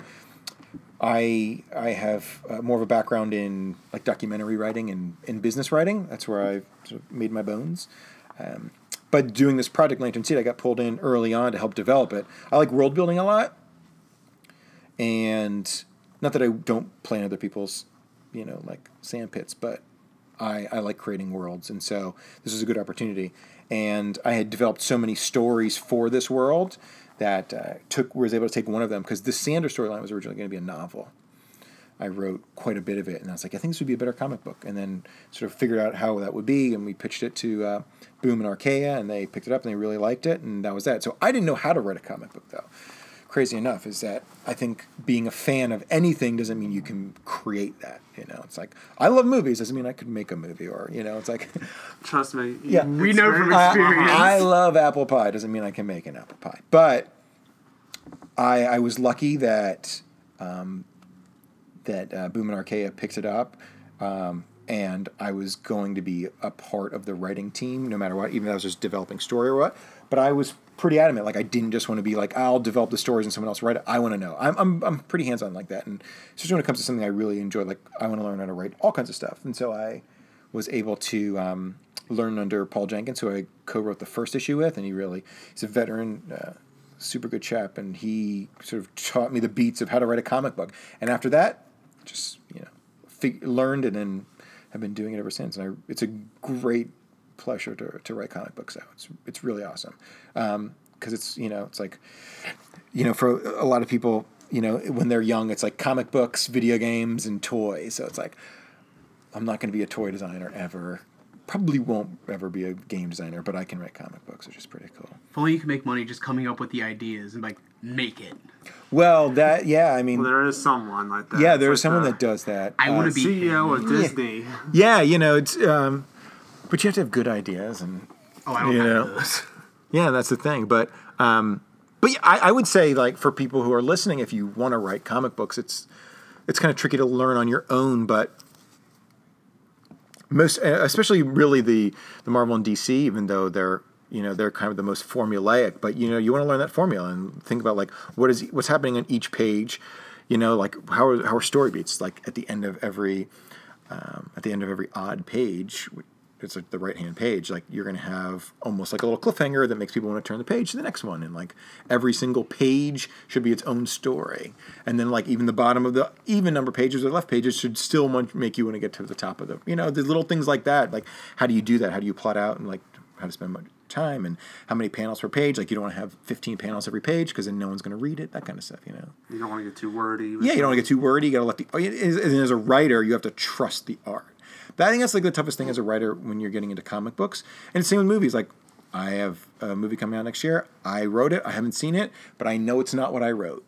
I know that already Yeah. because a director influenced it, actors influenced it, an editor influenced it. All these things. It's like it's not what I wrote, but I knowing that you know, and that's like what I wrote for these comic books. It's not. It's not the same thing as what you know. It's actually better because the artist is Osmo Carlos Magnus, the man. But you know, that, that's sort of the thing. Like, I guess unless you can do everything, then you'll never have absolute creative control. If you can write, draw, and all that stuff, you know. And actually, I wanted to piggyback because I was I was going to ask it, but you kind of mentioned it in what you were saying. Um, because I know like some companies do it differently, independent writers do it, and artists do it differently. Now, when you're writing a book, do you have the art and you're writing based you're writing to the art and making it work? Is it the words first and then the art? Like no, it's a script how first. Yeah, I mean, a majority of artists are not also writers, and so they wouldn't know, even know where to start. And yeah, that's no disrespect to them because they, I mean, they add. I mean, most people read comic books for the art, and I understand that. So, but they need to know. So, um, I can show you what it looks like. I, I, I write in a sketchbook because I actually draw out what I write, which sounds kind of stupid, but for me, it's the only way I can do it. Um, so here's like an example. This is issue three of Lantern City. But these are like, so there's five panels on page one, and you can go look at the book right now. You can see it. And it's like, so I draw, I, I literally write out, boom, and then type it up, and it gets sent to the artist. There's literally panels with words, guys. Yeah, it's panels with words, and I know it's about it, it. It is actually as sexy as we just described it. Oh, yeah. But that's so I know, um, because if not, I I tend to just get like over wordy, and you don't think through. But like if I draw it out like this, I know like this panel right here. I this is the bottom of a odd page panel. I know that this has to be a little like mini cliffhanger. What happens here? Oh, so then they want to turn the page, kind of thing. So you, so I no, I can't say everybody does it, but the way it looks, the way you do it is you plan it out as a comic book. It's not like how because I've heard some writers they write it as a story and then Yes. adapt it to comics. It seems like you like completely write it as a comic book from beginning to end. Yeah, if I didn't, if I didn't, it would be messy for me at least.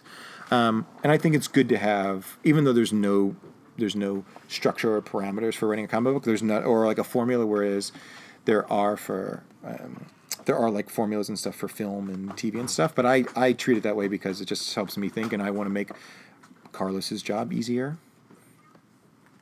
Yeah. So. Going back to um, what uh, got you started, what brought you to the dance, or now, do you have a com a favorite comic book? It could be character, Ever it or current story, ongoing. It could be a current ongoing. Oh, so series I that I I mean, if I had to give up all series but one right now, I know this is gonna be like a super obvious answer, but it would definitely be Saga. I, I love Saga, and that's sort of a I guess cheap cop out answer, but it's the truth. Um, I, I really love Saga, but all time favorite characters. Um, for uh, superhero would probably be Daredevil. Um, I do like Wolverine a lot too, but I really, I really like. But I'm also obsessed with with cities and and any characters are urban based. That's why I, I wish the X Men were a little bit more urban based because I think, I mean, they're in New York, but they're like upstate New York. Um, and then non super. Well, does that really count? Non superhero. I mean, I love the Sandman series from Neil Gaiman. That was a game changer for me. But I guess he's kind of a superhero. Kinda. Kind of, sort of. Um, We'll take it. yeah, yeah, but but more, I guess, like like an ongoing series that I really like that wasn't superhero based. I loved Scalped by Jason Aaron. I thought that was pretty fantastic. That was really awesome. And there's like standalone graphic novels that I love, but probably Daredevil, Daredevil, Sandman, and Scalped. More recent stuff that I, yeah, I, and I can't even explain why I love Daredevil so much, but I just think it's it's pretty great. And I think his alter ego makes sense. You know, and he doesn't have to be rich. He's got to be like middle class, which is kind of cool. what did you think about the Daredevil show? Not watched a single frame of it yet. I will. I promise. I promise. I will. It's I'm worth it. to. I'm, I'm, I'm in the same boat, dude. Yeah, and it's it's not that I don't want to watch. it, I just haven't seen. it. I'm really Yes. excited for season two already though because they've got they've got um, what's this guy's name? Who's the actor that's playing Punisher? Bernthal. Joe Bernthal or whatever. Like that. He's awesome Shane, he was Shane on the. on The Yes. Walking Dead. Yeah, Like, yeah. I guess uh, my question is, after every kill, is is uh is Frank gonna like rub his head every time? Yeah. I, I want to see. it. I just want to be like, Yeah, Yeah. sex Rub. with Rick's wife. Yeah. yeah. Well, whatever. Um, but I think it's Matt's wife. He's gonna get one. I think it's interesting because I we're in such a crazed culture now where you can have a really unforgettably bad movie in the 2003 Daredevil, which I saw a preview screening of in Mobile, Alabama in 2003. And then people are like, I'm still hungry for Daredevil and I'll spend 10 hours with him. Like that's kind of cool. I mean, it's also we're also in like reboot culture, which I guess could be dangerous. But you know, back in you know, back in the day, if it was a you know, think about like in the '90s, they they tried with the Rocketeer and the Shadow and the Phantom, and it's like uh, they didn't really work. So it's not like well, five years later we'll try again. It just didn't happen. But now it's like okay, I kind of wish the Phantom, because I mean, I'm a I'm a medium sized fan of the Phantom, and I think it was a story that could have worked with better actors and with a better. so team. if if the fa- so when did Phantom come out? 93, 94? I think it was like 94, 95, because I remember Billy I Zane. the remember Shadow. I The remember Shadow being in like first or second grade when that 95 yeah yeah so if the phantom would have happened five years later you probably could have gotten like a george clooney who wasn't like a movie star quite yet or something like that but like But then he did. But then he did Batman and Robin. but if he wouldn't have done batman Oh Robin, yeah. I'm just saying. I just think like a lot of those old, those old, older characters, a lot of the pulp characters, and a lot of the old like ones from the comic strips. I mean, a company like Dynamite Yeah. has been putting out. They did uh, the Owl, which was a very, to a lot of people, a very obscure character. Uh, a, a character that predates and sort of inspired Batman. And uh, they did a four issue miniseries, and it was fantastic. It was one of the best miniseries I think I've ever read, Yeah. at least in the last like ten years. And it was just so well done. It was that whole like, you know, guy from the past trying to make in the future but now he it's rather than him trying to deal with his life because it always seems like it's like them getting used to society is the backstory. Yeah. And the main story is them getting used to their life, but it's like him adjusting to the new culture, like how like you know the new I forget her name, but like his sidekick, it was a new person in that outfit, but she was killing people. Right. And it's like no, we we don't do that. It's like well nowadays that's what people That's what we expect. do, yeah. And I felt like it was kind of a, a, um, a social statement or like a or uh, something to the, how the modern culture is, how negative everything is, and how it's like if you don't go doom, doom and gloom, no one's gonna pay attention. Right. And it, at the end, it kind of rectifies itself because he kind of turns her, but she's still kind of open to the idea of going back. So it's like. If you've never read it, I recommend. But they've been doing a great job with a lot of those characters. I think now it's time to bring those back. Bring back the Shadow, do uh, Darkman. Yeah. Why not? They could. I, I have a special fondness for The Rocketeer. It was a. It, I still think it's a pretty good movie, and um, they they probably will. I'm sure we'll see another Phantom movie or at least animated series or something. And why not? I mean, these are pretty good characters. Um, one question I wanted to ask since we were talking about movies. Um, if you can think of one character, popular character from comic books, who never got a movie and at this point is not getting a movie, who would be the one character not only A, you would like to see, but you would like to write and possibly direct? Maybe Animal Man. Maybe Animal Man. I My think. man. Yeah, I think it'd be Animal Right Man. here. And they, I don't think they will do it. Can we, if you if you decide to do it, can we work on Yes, together? 'Cause if- my dream is to direct the Animal Man movie. If someone at uh, at Warner Brothers in DC is listening, we want to do it. Yeah, I think Animal Man would be great, and I like that you know they were crossing over with with um, Swamp Thing when you know Lemire and Snyder, I guess, are bros. So Yeah, it was a great story until the end. Yeah. A- and like nothing happened. it literally was just like, lol, JK, now they're separate again. Like yeah, I think that would be a, an interesting one. we can fix Rot World. yeah, I'm trying. Is there any others? No, that that's probably it. That is probably it. Oh, I'm seeing the Judge Dredd over there on the wall. That's that was again a terrible movie in '95, and then in 2012, ah, a really entertaining, amazing movie. Because they follow the rules. You don't remove the helmet. Yeah, well, I watched And you don't put Rob Schneider in there. Well, yeah, I watched Dredd and the first Raid Redemption the same night. It was a, a very fu- same movie. It was very fun though. But here's the thing: same movie, but both so different enough where they're like great in their own ways. One has bullets, one has kicks. Yeah. Yeah.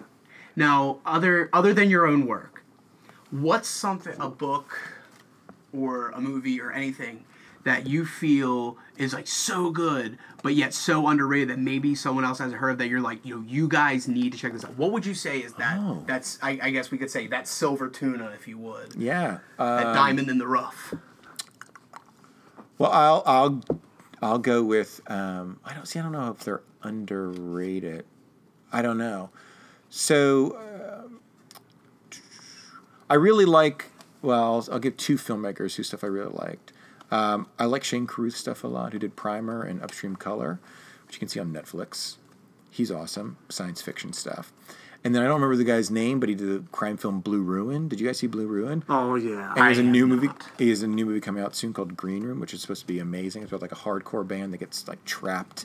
Is like, it Alan this- Rickman in it? yeah, like Oh, this, man. with like these neo Nazis and stuff. um, but I would just say at this point uh, they're a little bit uh, under the radar, and this is this this is like the the thing that people I remember used to do. I'm not sure if they still do, like where they don't want their favorite band to blow up or like sign to a major label because then they're gonna like sell out.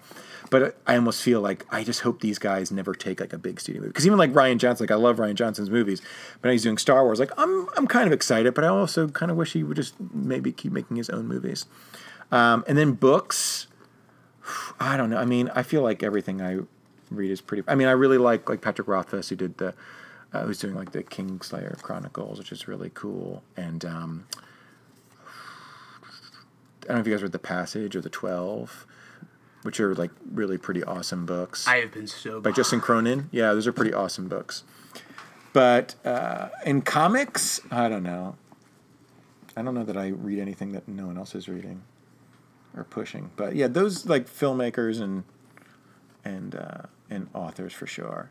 If you're not checking them out, do so. And I think especially for like, I think that Blue Ruin is on Netflix, and a lot of people have Netflix, and I know that Pri- uh, Primer and um, Upstream Color on. They're they're heady stuff, like especially Primer and Upstream Color. Like you need to pay attention. You can't like go up and get some popcorn in the middle of it. You need to pay attention. Everything, every scene matters. So, but there's they're cool stuff, and it's if you if you like thinking man science fiction kind of stuff, yeah. Faux show. How about you guys? The I think it's under. Are we still on the underrated? Or are we talking Under- about comic book underrated. characters? Uh, underrated. I think a lot of Troma movies, the Toxic Avenger. Oh, of course. Kabuki Man. I think yeah. I love Kabuki Man. We actually did a top five superhero movies on Monday, and Kabuki Man was on my list. And great. Avenger Toxic I think they get a great. bad rep because they're you know they're made five cents. Not, yeah, yeah. not Well, James literally Gunn. James Gunn started in Yeah, Troma. Yep, Tromeo and oh, Juliet. Tromeo and Yeah, and that was a it's great pretty good movie. movie, man. Yeah. Pretty good movie. I think like Terror Firmer and all. I think they get like a, Yeah. a bad rap, Well, especially actually- Class of Nukem Well, High. I to be fair, that gets- Terra Yeah, yeah. Firma is his best is Lloyd Kaufman's best rated movie that he's directed, and even still people do shit on it. But I thought Terror Firmer was his best work. I mean, let me put this: way, if I made, if I was in his position to where I was making these kinds of movies, I would have retired after that movie because I just I, I I've seen his work after it, and I. It's not bad, but it's just like, dude, you're not gonna make another Terror Firmer. As much as I love Yeah. Toxie, you can't do another one. Um, for me, as far as movies, movies is tou- are tough for me because I'm not like I'm not I guess I, at least I'm not a cinephile. Yeah. So I don't I'm not what you would call a movie guy. Uh, comic books I would definitely say um, piggybacking off the movie we want to make Animal Man is like one of those characters that's like unless you're like deep into comic books you've never heard of him. I've told so many people i'm like dude if you're like they're like hey i'm trying to get into comics because they know i like them and i'm like well, where would i start? I was like well dude animal man's a great series to start. It's inexpensive. Like even if you want to get all the issues individually it's very inexpensive like animal man what's that? And it's like does he turn into animals and what's funny is in the I think it was like the first or second issue. They actually make fun of the fact that Yeah. people think that. Yeah. And he goes on the thing, and I tell people it's like it's a great book because it play it plays off the idea of superheroes. How with Superman and Batman and Wonder Woman, you know, when they're in the Justice League, this is a code of honor. This is this is this is respect and things like that. With Animal Man, it's like this is a job. It, it, it pay you know it's nine to five. They pay money.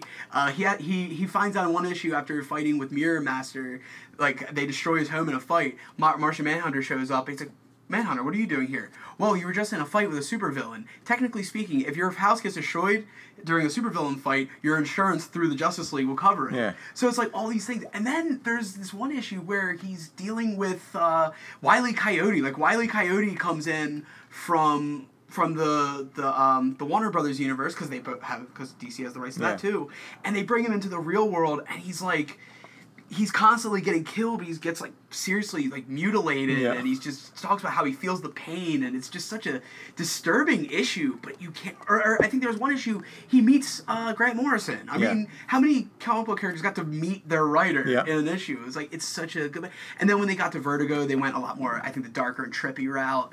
And then um, Jeff Lemire and Travel Foreman, particularly that early run, fantastic. I mean, the art is, the art afterwards was good, but Travel Foreman's art and Jeff Lemire's writing is a match made in comic book heaven. That's good. You can't. Fantastic you can't. top- you can't. In my opinion, you can't do much better. I think I didn't answer my comic book. If I could make a comic book character movie, it'd be Moon Knight. Oh, I nice. think Moon Knight is a character that's very underutilized. He's kind of like a real character. Like that's what would happen. You would lose. You would have multiple personalities if you were, you know, uh, forget their names. I'll, I'll think. I'll, I'll remember them after the podcast. But all of his alter egos Yeah. and Moon Knight, and then he has Khonshu on his shoulder. That I think that can really. And he has interesting. He fights werewolves and um, dictators and stuff Oh, like yeah. that. I mean, Bushman's just a ridiculous character. Probably the best use of uh, schizoph- well, schizophrenia. Technically, I mean, it is multiple person. Isn't Yeah. that multiple personality? Yeah, like probably, in my opinion, probably one of the best uses of that I've ever seen in any medium for Also, that matter. best sidekick of Frenchie. If I could cast it, it'd be Bruce Campbell because he was in Spider-Man Three as the French waiter. Yeah, yeah, yeah. So I would probably have him as Frenchie. But would he be French or French Canadian? Because we got to update it. So He'd do we want to do Bruce- he'd French? just be or... Bru- Bruce Campbell. That's it. He doesn't even No, talk with no, a French he's Ash. accent. It turns out at the end of Moon Knight he's Ash. Um, Coming, we're- coming back. Yeah, I can't wait for that. I gotta get stars. oh my god! Yes. That's that's going to be their uh, their big ticket to fame, I think. Hopefully. Um, but we're gonna, it's almost time to wrap it up because Gordon's trying to close the store or whatever. Um, so you're gonna be at Baltimore Comic Con. I will be at Baltimore Comic Con Friday, Saturday, and Sunday. and And, that, uh, and that's located in what city? I forgot. Uh, Kentucky. Where are we now? I want to say it's in Waldorf. Waldorf. No, no, it's in Kenya. It's in Kenya. No, Right. Baltimore. Baltimore. That's it. Baltimore. So I, I do have a panel. If this goes up before Saturday, I have a panel at 11 a.m. on Saturday for Lantern City. Exciting times. You'll see cool artwork and hear me talk again about different things, probably different questions. Can they give you a hug? Mm, yes, absolutely. Okay, so if you so if you're into hugging comic book writers, you can, hug, I'm I'm okay with hugs. but no more, because well, Not at this stage. yeah. Not at this gotta buy 'em stage. dinner. Unless unless I see that you bought all the variants for issue one, then I'll let you Yeah. do more. Because he likes to be wined and dined first. Um, if his wife's listening, I, I we are just kidding. Yeah, she knows that. I don't drink anyway, so I'm a cheap date. I, I'm just dined. I don't even wined. Just dined the man. I'm just dined. um, is there anything you like to plug before we head out on this magical journey? No, read Lantern City. Read a lot of comic books. Support independent comic books too. Support independent movies. Support independent music. All that stuff. Nothing wrong with the big guys, but sometimes the little guys need help. Support independent podcasting. Yep. Thank Is there a Twitter handle or Matthew J Daley at Matthew J Daley is mine. At Lantern City is the the uh, project, and uh, yeah, that's it. I'm not a great Twitter guy. I try. I'm. I don't know. I need more than 140 characters sometimes. Yeah, you're a writer. I'm a writer. That's good practice for comic books. It's you true. It's wordy. true. There you go. Now we did describe this as our inside the actor studio, so I want to ask the uh, rather infamous and well-known question: If heaven exists, what would you like to hear God say to you as you enter the pearly gates? Finally. I always wanted to ask that. Well, um, thank you, and Yes. I can't wait to read more Lantern City. It's coming. Hold you on to your seats. And there you have it. That is the episode. That is three great interviews that are Mint Condish exclusives that you all hope enjoyed. Um, so that officially wraps it up for episode 250. Sorry, 254, 249 of the Mint Condish podcast. Uh, you can follow us on Twitter, Mint Condish MCP. You can follow us on Instagram, Mint Condish Productions. You can follow us on Facebook, facebook.com slash Mint Condish Productions. We have a YouTube ta- channel, youtube.com slash Mint Condish Productions, youtube.com slash Mint Condish Productions. What was that again? Oh, yeah, youtube.com slash Condition Productions. We do Criterion Connection. We have a lot. Previous episodes, the last episode we did was Rosemary's Baby with special guest Diana Koch, who uh, has been on the podcast. And also, I am on her podcast I co host with. I sometimes co-host with um called Zhao the Month Club. Just check that out. Uh, also, there's all kinds of stuff. B Movie Den, new B Movie, Den, Redneck Zombies. Also, we did a new horror short, which we which is leftover footage from like six years ago. Now we're like, ah, let's use this footage, and you know, it's called Bite Your Tongue. It's only like 40 seconds, so I mean, it's easy. Just just watch it. It's not gonna take that much time of your day. but this Tuesday, episode 250. We're gonna have new mu- we're gonna have new stuff. Whole lot of new stuff. It's gonna be the same old Mint Condish, but a little new flavor to it. Um, and also we're gonna give you two Criterion connections for one week. That's right. We are doing or for our five year anniversary. We are doing Seven Samurai. Yes, the classic Kurosawa film, Seven Samurai, and we're also going to have Fiend Without a Face, which we were supposed to do two weeks ago, one of our Halloween episodes, but we had to postpone it. so that's all that's happening this week. A lot of cool things happening this week. So tune in. Uh, as always, I am Swade Wade, and um, as always, keep it clean, keep it sweet, but most importantly, you got to keep it mint condish.